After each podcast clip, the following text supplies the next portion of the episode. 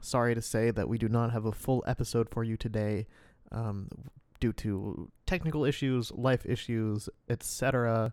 Uh, we are a little bit delayed, but we will get that to you later this week. But for now, Liz does have something special for you.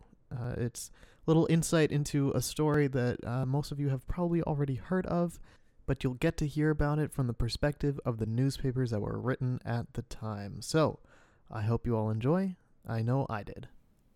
Hello, everybody. Thank you for coming to my story time bonus. And sorry that we don't have a full episode for you, but I'm going to tell you a little bit about Bonnie and Clyde. They were in the newspapers in 1932, 1933, 1934. But Clyde Barrow was born in 1909 on March 24th. Bonnie Parker was born October 1st, 1910, and sh- they both grew up in the slums of Dallas, Texas. Uh, Clyde ended up on the wrong side of the law by his teen years, but Bonnie seemed to stay out of trouble. The two met in 1930 when Clyde was 20 and Bonnie was 19. Bonnie was already married but was separated from her husband. Clyde was sent to prison for robbery not long after they met, but the two reunited when he was released in 1932. Clyde initially appeared to try and straighten out his life, but soon returned to small time robberies, this time involving Bonnie and some of his criminal activities. And just to give credit, these are all coming from newspapers.com and different clips from newspapers.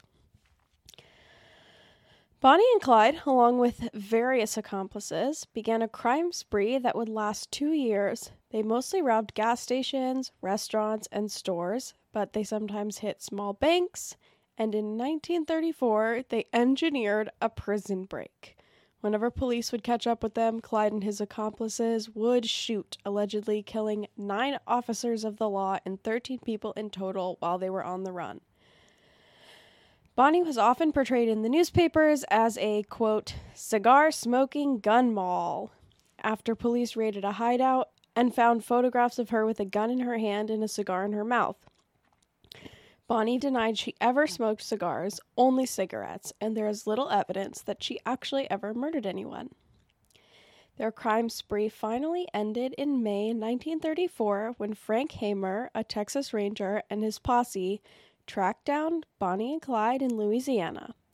The group set up an ambush hiding along the side of the road. When they saw Bonnie and Clyde's car, the posse let loose with a hail of more than 100 bullets, killing both of the car's occupants.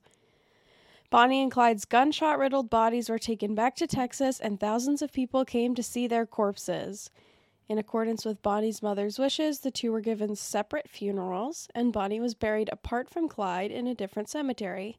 At the time of their deaths, Clyde was 25 and Bonnie was just 23. That is so young to me, in my opinion. Um, I have a great article here from January 21st, 1934. The headline is Desperado Frees Five Convicts. And underneath there is two great photos of Bonnie and Clyde. Bonnie is this like you know, regular looking white woman. She's wearing a little scarf over her head and Clyde is sitting on the hood of his car with a big gun and underneath it says ambushing a working party at the Eastham State Prison Farm in Texas. Clyde Barrow, Texas's most notorious gunman, laid down a machine gun barrage that wounded two guards and permitted the escape of five prisoners. One of them was Raymond Hamilton, Barrow's former companion. Above, Barrow is shown in a snapshot found after the outlaw was forced to make a quick getaway from a posse. Inset is Bonnie Parker, two gun companion of Barrow, who was believed to have aided him. Bonnie and Clyde.